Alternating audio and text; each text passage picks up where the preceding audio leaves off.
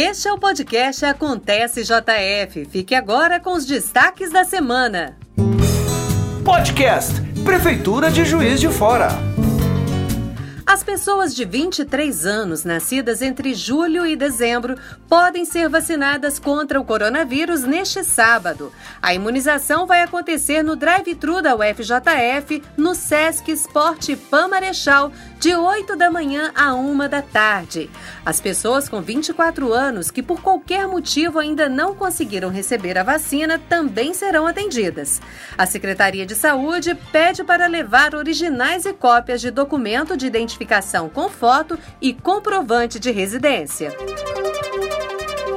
Os cursos populares para concursos da Prefeitura de Juiz de Fora abriram inscrições para vagas remanescentes em turmas do PISM 1, 2 e 3, Enem e Atualidades. A inscrição pode ser feita com preenchimento do formulário que está disponível no site da Prefeitura.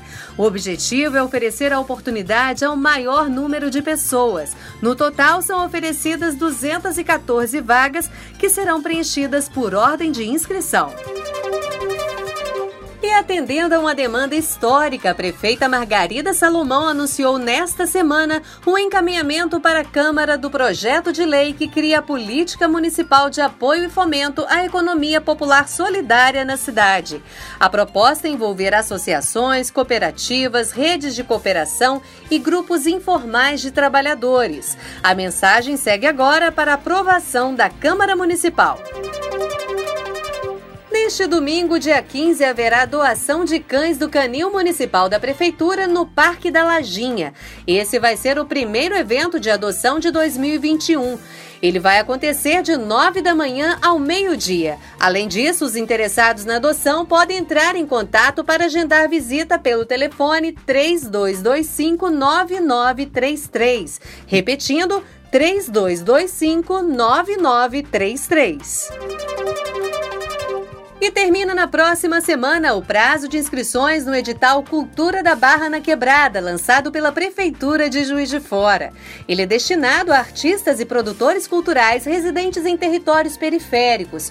O valor disponibilizado é de 200 mil reais. As inscrições presenciais serão aceitas até a próxima sexta-feira, dia 20. Já as inscrições online devem ser formalizadas até às 23 horas e 59 minutos do dia 22 de agosto agosto.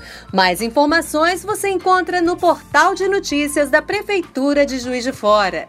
E o nosso podcast fica por aqui. Produção e apresentação de Dina Alexia, edição de Eduardo Dutramaia e coordenação geral do secretário de Comunicação Pública, Márcio Guerra. Acontece JF aproxima você da sua cidade. Podcast Prefeitura de Juiz de Fora.